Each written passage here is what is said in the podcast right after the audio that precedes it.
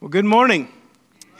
Welcome to First Baptist Church, Frozen Baptist Church, if you will. We are so glad that you have opted to brave the elements and make your way out this morning to worship with us. I was watching last night, Robin and I. Um, were uh, able to go down to Atlanta, Georgia uh, for the last couple days to join with Mission Serve, the organization that we serve with with our youth group every summer to celebrate uh, our 20th anniversary. And we got to Atlanta and it was 61 degrees when we landed. By the time we ended our trip on the MARTA, the, the train, and got off, it was much colder and then by the time we came home it was frigid. But then we landed and we realized what remembered what real cold was.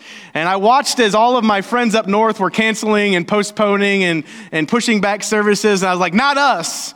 We're going to have service on sunday morning. We'll push through that cold. And so those of you that stayed home warm good for you. We're glad you're there. But for those of you that are here kudos right? You, you get your little pat on the back your badge of honor today for braving the elements it is a good day to be with you together in the house of the Lord today, and I am excited about uh, this morning's sermon. I'm preaching a book that I've not heard preached before and that I myself have not preached on, and that is the book of Philemon. The book of Philemon. So, as we turn our attention to the Word of God this morning, let us go to the Lord in prayer, asking Him to open our hearts and minds.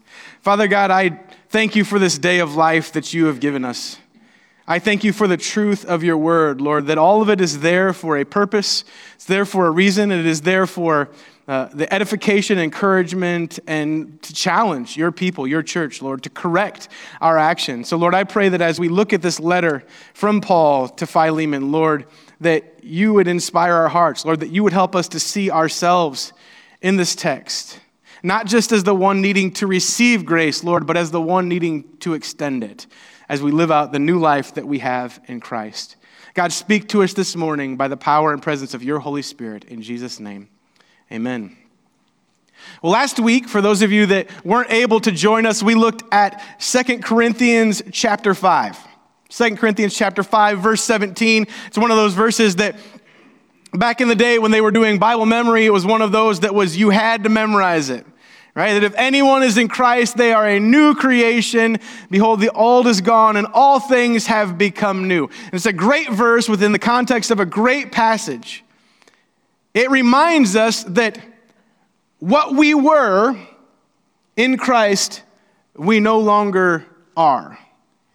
And what we are is not what we need to become. That all of us, as we talked up about last week, are in fact works in progress. We're like, we're like a, a car, an, an old car that is, is being renovated and remodeled. There's always another part to put on it. There's always something else you need to go to Napa and get so that you can improve that car. Isn't that right, Greg? You always got something else you need to add to take it that next step. And we're like that, that God has plans for us and, and there's improvements that He wants to make so that our, our performance, the way that we function, is more in line with the way that Jesus Himself functions. Paul, at the end of that 2 Corinthians 5, he, he reminds us, invites us to join us in the ministry of reconciliation, reminding us that at its core, the gospel and the new life that we are called to live in Christ is relational. Right? We're going to talk about this several times. I'm going to come back to it several times throughout our message this morning. That, that our, our ministry of reconciliation is both vertical and horizontal. Right? God reconciles us to himself through the work of Jesus Christ and then invites us to be reconciled to those around us that we might help them be reconciled to Jesus. The work and truth of the gospel is at its core a relational work. And God has gone to incredible lengths to bring us into right relationship with Himself and to empower us and enable us to extend that grace to others. In order for us to call others into right relationship with God, we must also make the effort to restore and maintain right relationships with one another.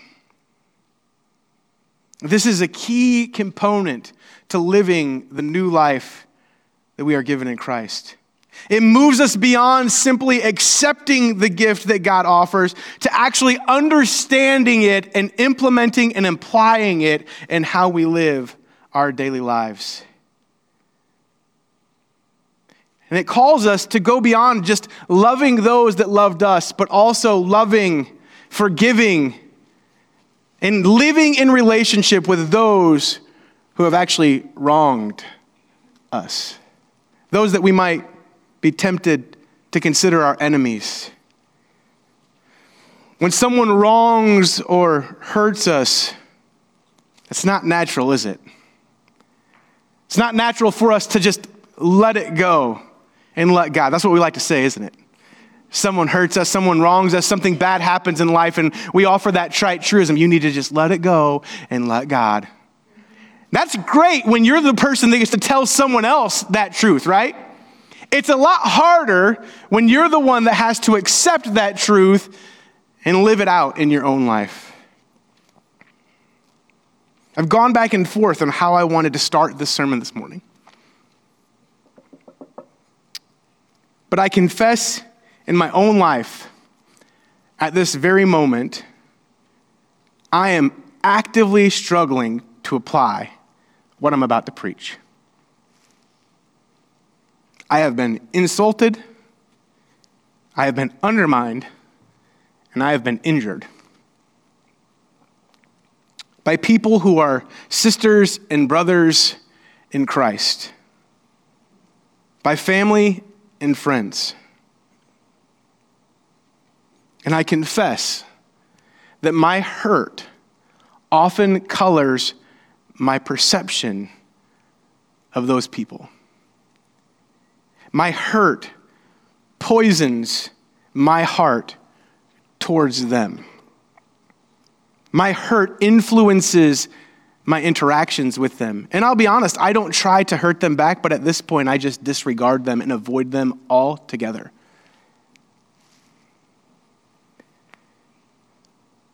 But as a new creation, I, we, cannot allow the world standards of an eye for an eye and a tooth for a tooth. That if someone wrongs me, I'm going to wrong them back. I actually saw this on, on a, a, a video yesterday where, where uh, a prominent athlete said, Well, you know, so and so went as far as they could in the other cheek. But I'm going to tell you what, Jesus wrote that, said that to them back there. I'm not there. I'm not them. That doesn't apply to me. Someone hurts me, I'm to put hands on them. Brothers and sisters, that is not the way that we should act. Yes, Jesus said these things, and Paul wrote these things to someone very specific back then, but there are applicable principles for us in the here and now. We do not have an option. I read a quote the other day that said, Loving neighbor is not a geographical concept, it is a moral imperative.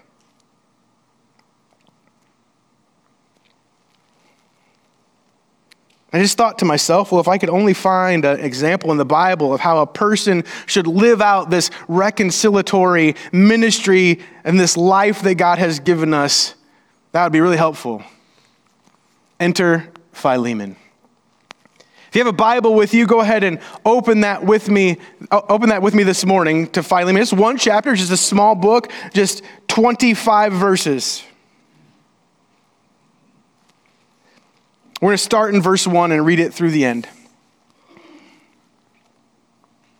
It says, Paul, a prisoner of Christ Jesus, and Timothy, our brother, to Philemon, our dear friend and fellow worker, also to Apphia, our sister, and to Archippus, our fellow soldier, and to the church that meets in your home. Grace and peace to you from God our Father and the Lord Jesus Christ. I always thank my God as I remember you in my prayers because I hear about your love for all of his holy people and your faith in the Lord Jesus. I pray that your partnership with us in the faith may be effective in deepening your understanding of every good thing we share for the sake of Christ. Your love has given me great joy and encouragement because you, brother, have refreshed the hearts of the Lord's people. Therefore, although in Christ I could be bold and order you to do what you ought to do, Yet I prefer to appeal to you on the basis of love. It is as none other than Paul, an old man and now also a prisoner of Christ Jesus, that I appeal to you for my son, Onesimus, who became my son while I was in chains. Formerly he was useless to you, but now he has become useful, both to you and to me. I am sending him, who is my very heart, back to you. I would have liked to keep him with me so that he could take your place in helping me while I am in chains for the gospel, but I did not want to do anything without your consent, so that any favor you would do would not seem forced, but would be voluntary. Perhaps the reason he was separated from you for a little while was that you might have him back forever, no longer as a slave, but better than a slave, as a dear brother. He is very dear to me, even dearer to you, both as a fellow man and as a brother in the Lord. So if you consider me a partner, welcome him as you would welcome me. If he has done you any wrong or owes you anything, charge it to me. I, Paul, am writing this with my own hand. I will pay it back. Not to mention that you owe me your very self. I do wish, brother, that I may have some benefit from you in the Lord. Refresh my heart in Christ. Confident of your obedience, I write to you, knowing that you will do even more than I ask. And one thing more, prepare a guest room for me because I hope to be restored to you in answer to your prayers. Epaphras, my fellow prisoner in Christ Jesus, sends you greetings, as do Mark, Aristarchus, Demas, and Luke, my fellow workers. The grace of the Lord Jesus Christ be with you in spirit. So we have this letter here from the Apostle Paul, right? And Paul is writing, this is the one letter in all of the epistles that, that scholars actually consider a personal letter. Now you could say to me, well, what about what about 1st and 2nd Timothy? What about Titus? What about Jude? Well, all of those letters have instructions for the church right? Those are, are letters that are written to various pastors with the intent that they would take these letters, they would apply the principles therein, and then they would pass them on to others. Timothy was just the first amongst many that was supposed to read it, as was Titus. This letter, however, is a personal letter about a personal issue. It's Paul writing to his good friend and church leader, Philemon, concerning the treatment of one Onesimus. Philemon, Philemon's slave, Onesimus, had run away. And Paul is sending him back with some good news and recommendations about how Philemon should deal with Onesimus. I want to deal with some things that, that right off the start that, that are uncomfortable about this text in our modern social justice era. Paul never explicitly denounces slavery. Paul doesn't say, hey, this is immoral, what you are doing to Onesimus. You need, you need to let him go. As a matter of fact, Paul, Paul does exactly the opposite. Hey, Onesimus, you need to go back. You need to go back to your slavery and, and, and you need to accept whatever comes from Philemon's hand. So, this morning, we're not going to address the, the morality or immorality. I have my own opinions, and, and we can have that discussion in private, so please don't cancel me for preaching out of Philemon. But we're not going to talk about that. We're going to recognize the book for what it was in its historical context, and we're not going to overlay our context and our impressions of how things should be today onto the text. Can we agree to that this morning?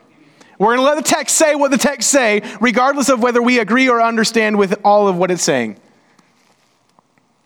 But we've got to ask the question because this book is in the Bible, so the questions have to be asked. Why is this letter included in the text of Scripture? What is it meant to teach us about living the Christian life?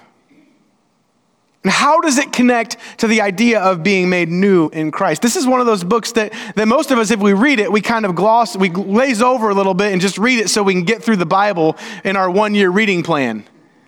We don't really worry about applying it all that much because it doesn't fit neatly within our cultural understanding and expectations. But I think there's a lot in here about who we are supposed to be in Christ. And it does provide us a model of at least how the Apostle Paul saw the outworking and the application of living in this new life. It's interesting to me where, where Paul starts with, with this book. He starts with highlighting the love and the character of Philemon himself. Hmm, love is the evidence of the faith in the life of Philemon. I, I, I would submit to you that love is essential evidence of a life transformed by faith in Christ.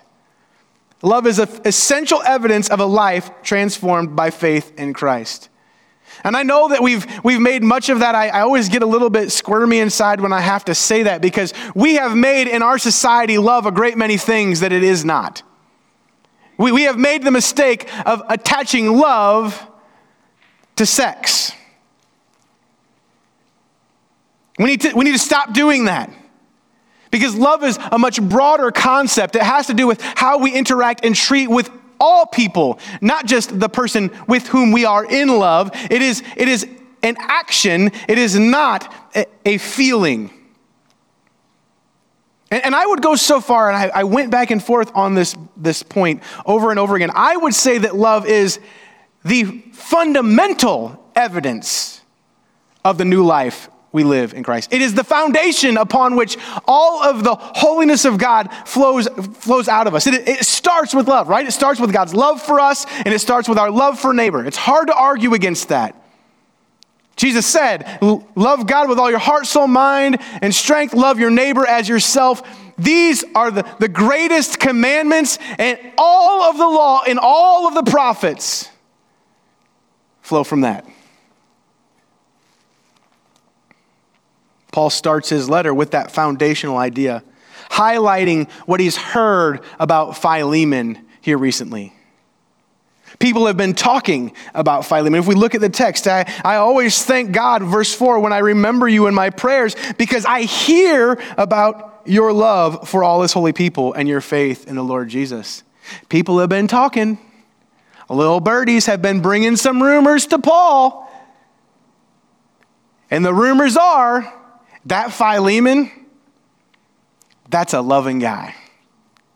That Philemon, that's a guy that you can count on. That Philemon, that's a guy that takes care of people.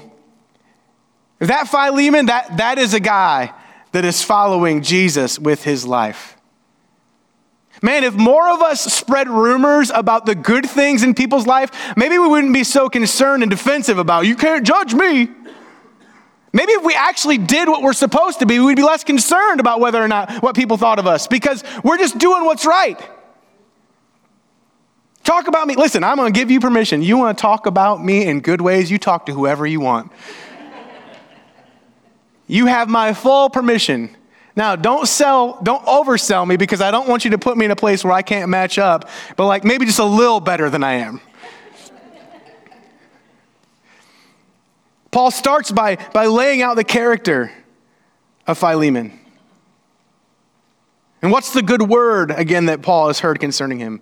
I hear about your love and your faith in the Lord Jesus.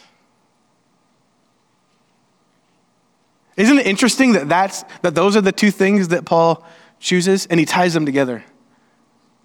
Your love for all of God's holy people, for your love for others, and I, I hear about your faith in Jesus. And, and I find it interesting how many times in the Bible those two concepts are married. We, we, in fact, cannot love God if we're not willing to love other. Because if we don't love others, we are not obeying God. And if we do not obey God, then we're showing, as Jesus said, that we don't really know Him.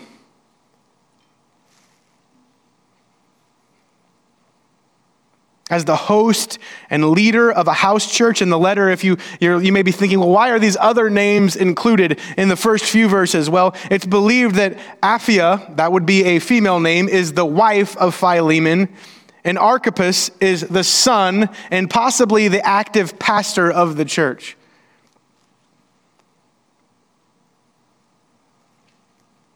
He's heard that he's refreshed the hearts of the Lord's people Verse 7 Your love has given me great joy and encouragement because you, brother, have refreshed the hearts of the Lord's people. And Paul's encouraged because Philemon is encouraging others and living the life that Christ has called him to live. I get this. This makes sense to me. My, my great, one of my greatest joys as pastor is when I'm out in the community and someone, someone starts talking about one of you, my people. And I'm like, oh man, they go to my church. Like, man, I love that person. That person, that's a good person. That person, that person loves people. That person, I can depend on them. That person, they, they show their faith in real ways. Paul says, look, your love has given me great encouragement, great joy and encouragement because you refreshed the hearts of the Lord's people. That, those first four, verses 4 to 7, in three different times, Paul highlights the love of Philemon. It's the definitive feature of Philemon's life. Interestingly enough, you know what Philemon's name means? When we think about it, it sounds like the name of a city, doesn't it? Philadelphia. Philemon means friend with loving purpose.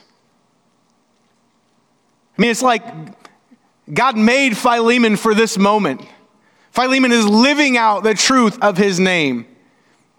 The friend with loving purpose. Love is essential evidence of a life transformed by faith in Christ. But as I noted a moment ago, Christian love is more than a feeling, it is faithful action for the good of others. Christian love is more than a feeling, it is faithful action for the good of others. Paul continues to, to connect faith, what is believed in the heart and known to be true about God, to partnering in the work of the gospel. Verse 6, Paul says, I pray that your partnership with us in the faith may be effective in deepening your understanding of every good thing we share for the sake of Christ. Now, there's some variation, and, and disagreement might be too strong of a word uh, amongst translators about how this verse should read. It's an order of sequence issue. What is Paul really saying in this verse, in verse 6? Is Paul praying that Philemon's partnership in God's gospel work of grace will be motivated and made effective because of his understanding of God's goodness? Or is Paul praying that Philemon's partnership in God's work will develop deeper understanding of God's goodness? So, to, to make it a little more simple, does our understanding of God's goodness then push us to good works? Or do our good works deepen our understanding of God's goodness? Everybody tracking with me? I realize there's a whole lot of God's goodness. Uh, and, so there's this debate goes back and forth. I read several different commentaries, and all of them, like, you, you had a 50 50 chance, right? I always find it funny when, when these ivory tower PhD theologians like drive their, their, their flag in the sand and want to argue about this. Because can it be both? Right? Can, can it not be both? I would argue that it is, that there's evidence throughout Scripture that it is in fact both. That our understanding of God's goodness to us informs the way that we act, or is supposed to inform the way we act towards others. But our, our good works towards others actually does help us to deepen our understanding of God's love for us. That just makes sense to me.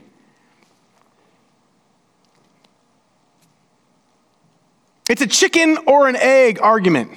Which came first? Was it the chicken or was it the egg? No one knows, and it doesn't matter.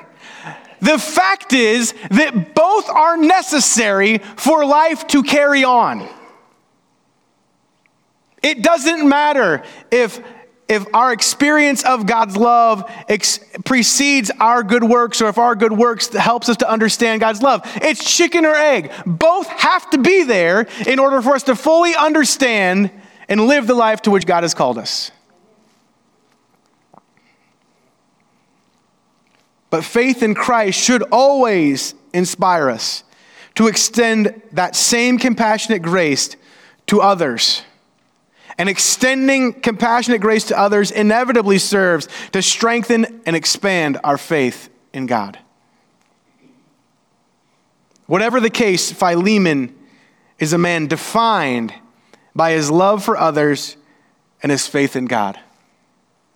He is the friend of affectionate purpose.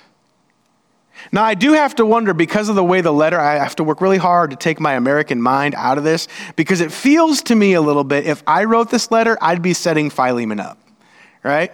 Philemon, you're a really loving dude. You love believers really well. I've been hearing about how much you love everyone, Philemon. And then the other shoe drops. And Paul says, prove it. This love that I've heard about that you show to so many other people, this love that you show to those people, that church that's meeting in your house, this, this, this love that you show to people that love you, where's it going to be with this person that's wronged you, Philemon? You see, loving others is not always easy, but it's never truly optional. Loving others is not always easy and it's never truly optional. Paul, and I say never truly optional because Paul is giving Philemon a choice, right?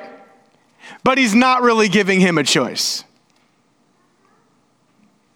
Paul's saying, Look, I would really love if you would do this without me telling you and ordering you. I, would, I could command you, I could force the issue, but I'd rather not force it. I'd rather you do this voluntarily because it's what you want to do. But Philemon, I'm not going to tell you how to do what you got to do. I'm going to pull back. But just know, Philemon, in just a little bit, I'm coming to visit. I'm going to come see what's going on, Philemon. Loving others is not always easy and it's never truly optional. I don't want to get too far off my notes, but this is something that, that we really, really, really, really, really struggle with in the church. We struggle with loving those that aren't easy to love. And, and, and, when we feel like we have been wronged, it is so easy for us to divorce ourselves from the body of Christ. I've been seeing this meme that's been going on uh, around on social media. Uh, a lot of pastor friends have posted this, like, what's the hardest thing about being a pastor? And they say, the hardest thing about being a pastor is when I walk through an incredibly difficult situation with a member of my church and then they leave from, for some small hurt. But it does seem to be the case. Like we're, we're willing to accept the love so long as we're getting what we think we need and what we think we deserve. But as soon as someone stumbles, as soon as someone says something offensive, as soon as someone crosses what we think is our line, we're like, I'm done with them. Let me tell you something. It does not matter what church you go to, in any part of this world, someone is going to hurt your feelings. Anytime you are in a relationship, someone is going to say something. Someone is going to wrong you. I'm going to wrong you. You're going to wrong me. And the question that we have to ask ourselves is do we love each other enough to, to push through that hurt? Jesus himself set the standard of how we are to live in love. In 2 Corinthians 5 17 through 21, as a matter of fact, we talked about it. We saw that, that Jesus died, that one died for all. That, that, that, through Jesus, God was and continually acts and, and actively seeks to repair his relationship with us. Jesus was the first and ultimate minister of reconciliation. He's the model to which each of us are to mold. It was God's love that motivated Christ to satisfy the requirements of God's own holiness so that we could be made right and live in right relationship with Him. The example of Christ provides us the mode of operation we are to follow, if you will. It is predicated upon sacrificial service and compassionate grace. It is predicated upon us looking and seeing the need of other and prioritizing that upon above our own needs and our own personal feelings.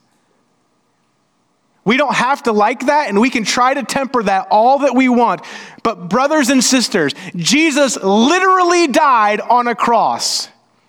And as he died and suffered on the cross, looked at those who were actively killing him and said, Father, forgive them. I get that our feelings can be hurt in major ways, that we can be wronged in major ways, but the love of Christ, as Paul said, should compel us. And if Christ was willing to suffer so much for us, do we have the right to stonewall for the hurts that we endure from one another?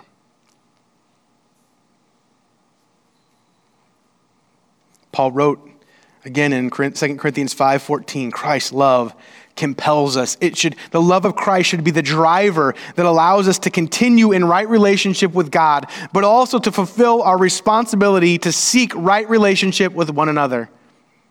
Not only does Christ's love compel us, though, it is commanded of us.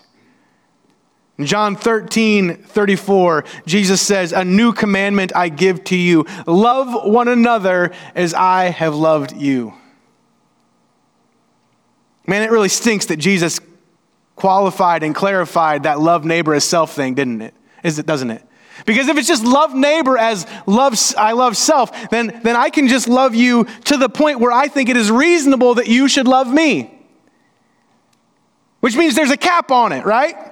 Based upon my personal preference and perspective, I don't have to do anything for you that I don't want you to do for me. Jesus says, no, no, no, no. Let's re clarify this. Let's reframe this. You are to love one another as I have loved you. Whatever I did for you, you need to be willing to do for one another. That stinks. It's much easier when there's a limit. We talk all we want about unconditional love, but none of us wants to love the other unconditionally. We want to get unconditional love. We want others to love us that way, but we do not, in truth, want to extend it to one another, especially when we deem the person unworthy, when the person has wronged us. But Jesus changes everything. And Philemon is a very poignant example of exactly what Jesus expects of us. I mean, this is, this is hard. By a stroke of divine providence, Paul has come into contact with a runaway slave belonging to Philemon named Onesimus. In Roman, in Roman society, the only thing lower than a slave, a slave was dirt. It was the lowest you could get in Roman society. They had no rights. But if you were a runaway slave, you were less than dirt. As a runaway slave, people could beat you, they could abuse you in the absence of your master. When you had gone away without, without the affirmation of your master with you, they, they could do a great many things. The worst of which is they could brand your forehead with an F, which meant fugitus, which meant that everyone you came to, no one would help you. They were legally required not to help you. Somehow, Onesimus to this point has, has avoided that. But if we look at the text and we look at verses 18 through 19, it's likely that not only had Onesimus run away, it is likely that he had stolen from Philemon in the process. You got to think the only thing worse than a runaway slave was your own runaway slave who'd run off with your, your resources.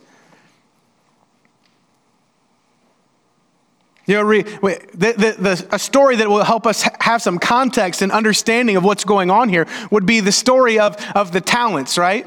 Or the minas from Jesus, where Jesus talks about, hey, a master is getting ready to go away for business. And as the master went away for business, he called his servants or slaves to himself and said, hey, look, I'm going away for business. Here is, here is several years worth of earnings.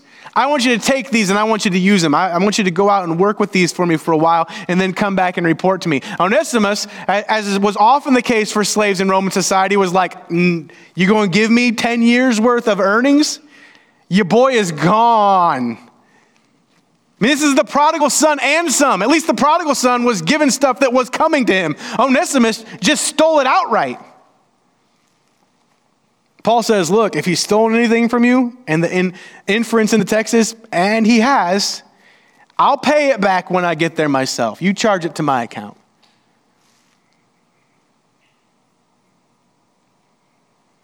Regardless again of our feelings of the morality of slavery, it is clear that Onesimus has wronged Philemon. Philemon, not Onesimus, is the victim in the story. But by God's grace, something has happened in Onesimus' life. Verse 10 tells us that Onesimus became Paul's son while in chains. Onesimus has come to Christ. You know what I think something that's easy to overlook in this text is the evidence of Onesimus's faith and courage. Because clearly Philemon got this letter, right? You know how he got the letter? Onesimus took it back to him. You want to see evidence of a life transformed by Christ? A runaway slave who, by all accounts, is, is deserving of incredible punishment, who has no rights, is going to go back to his master and hope that a one page scroll is going to save him from incredible beatings or even crucifixion. It is clear that God has made a difference in the heart and life of Onesimus. But Onesimus has to make things right. Onesimus is, is a poignant example of what it means to be made new in Christ and what it means to, to, to seek to make a relationship right on your end. To put yourself at risk, to step out in faith and trust that God is going to preserve and protect you. To put yourselves in, God, in God's hands and say, whatever comes of this, God, I leave it to you. You know what's interesting is just as Philemon's name has meaning in the text, so does Onesimus' name. Onesimus actually means useful, which Paul plays on when he says, Look, he wasn't useful to you before, but he is useful now.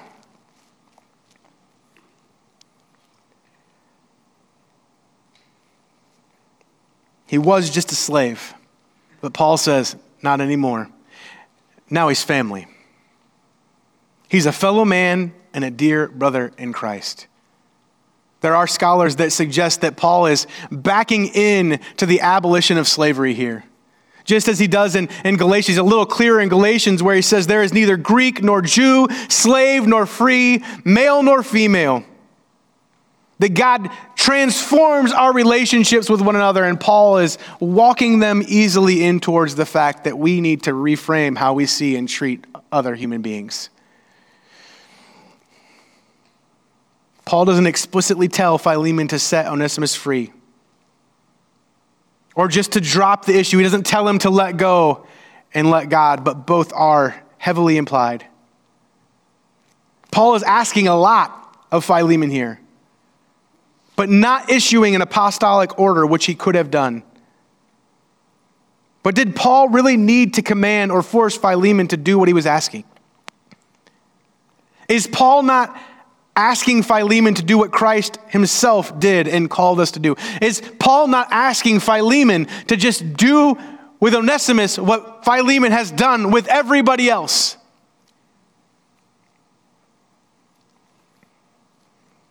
Jesus had clearly changed Philemon's heart and life. We can see that in verses 4 through 7. A man known for his faith and love. Jesus had also changed Onesimus' heart and life.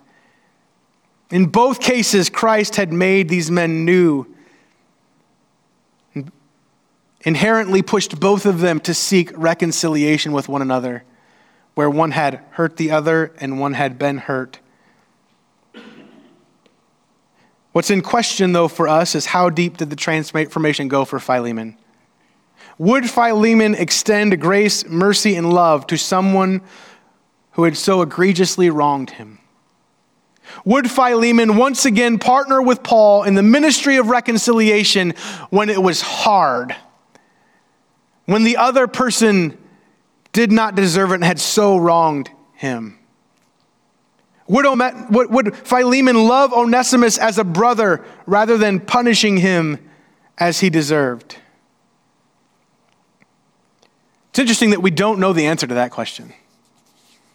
We're never given an answer as to how Philemon responded. We're given some, some kind of hints. If we look back in Galatians, we see that there are, or Colossians, we see some, some inferences that Philemon likely did what he was supposed to do. And there are some things inherent even in the book of Philemon, such as the fact that the church itself was going to see this letter and that that are you going to live this pastoral calling or are you not? And the fact that Philemon did not just burn the scroll right away and move on with his life indicates that he probably did what it was saying he should do.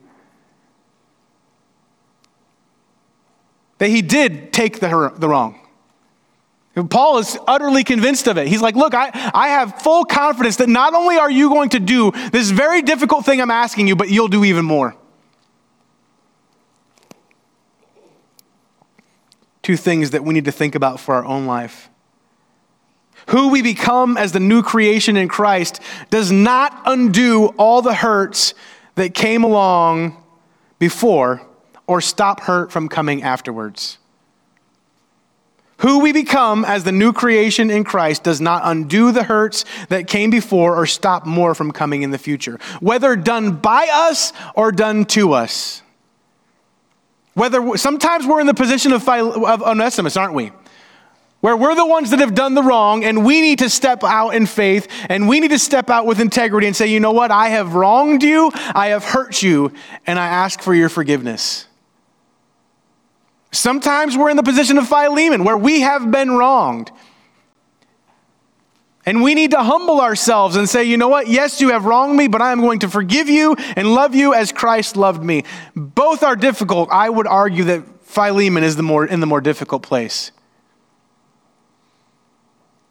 Uh, more often, we like to see ourselves as the Onesimus. We're the one that wronged, and we are owed forgiveness. We are owed grace. We don't like to see ourselves as Philemon, as the one that has to extend grace, that owes forgiveness, that owes compassion, that owes love to others. But is that not the command of Jesus? Love neighbor as I have loved you. L- loving neighbor is not a geographical concept where we just have to love those that are immediately around us, the people that live next door that have become our friends, or that are maybe even difficult. Just love them through indifference. No, it is an active loving. It is a moral concept that if we are failing to love one another as Christ loved us, we are failing to live out the transformed life, the new life that comes in Christ.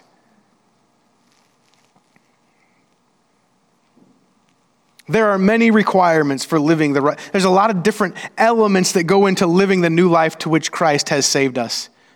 There are certainly, I'm not saying there aren't do's and don'ts. I'm not saying that it's all about this loosey goosey love. I am saying that love goes into all of it, though.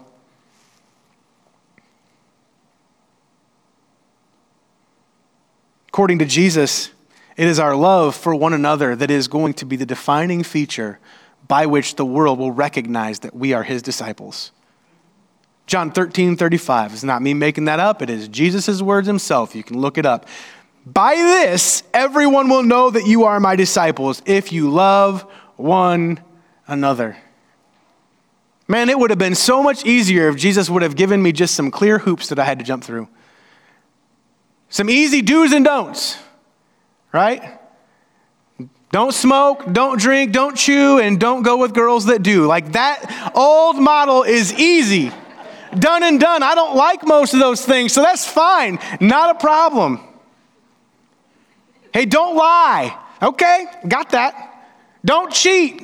Okay, got that. Don't murder. So take commandments, right? Don't don't murder someone. Got that. Like, okay. Don't steal your neighbor's wife. Okay, got that too. Like this is done, done, done, and done. Love neighbor as you love self. Come on, man. What does that even mean? Because now that encompasses every action. It's not just a few things and hoops that I can jump through. It's like every aspect of my life is playing into whether or not I am being the person Christ has called me to be. But that's what it means to be the new creation, is to be remade, to be restored, to be reconciled.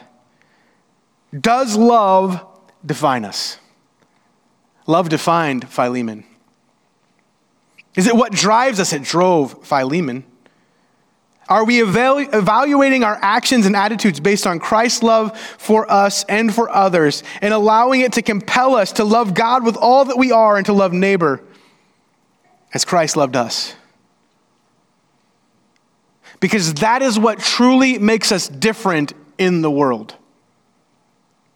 And not only is it what makes us different, but Christ's love is what will allow us to make a difference in the world. Does love, it's the one thing I want you to walk away considering this morning. Does love, specifically the sacrificial love of Christ, define you? Does love, the sacrificial love of Jesus, define us as a church?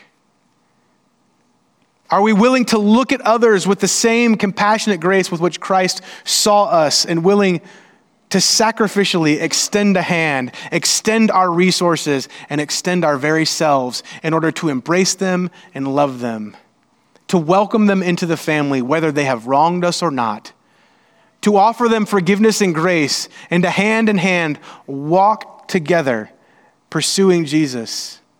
Because that's what love looks like. We've got to learn to not let the hurt dictate how we treat one another. We've got to learn to even though that to not harbor that hurt and, and, to allow that to develop bitterness and hate for one another but instead to, to soften that and to you know we i may not be acting towards others in my own love but i, I need to live out that love of christ regardless and i believe what paul said will be true of me that as i live out the goodness of god towards me to others i will experience god's love towards them as well i will understand god's grace and love better and will be better able to love others does love, the sacrificial love of Christ, define us? Because it is the definitive mark of those who have been made new by the blood of Jesus. Father God, may this be true in our lives. May we understand the imperative of loving neighbor as self. May we understand the importance of loving other as you have loved us. May we know the truth that they will know that we are your followers, that we are Christians by our love for one another and our love for a world that desperately needs you. God, may we, in your love, live different lives that we might make a difference in the world by your power and presence. God, inspire us, instill your grace within us that we might actively extend it to others, that we might not only enjoy our new life, but that it might influence and impact those around us. In Jesus' name, amen.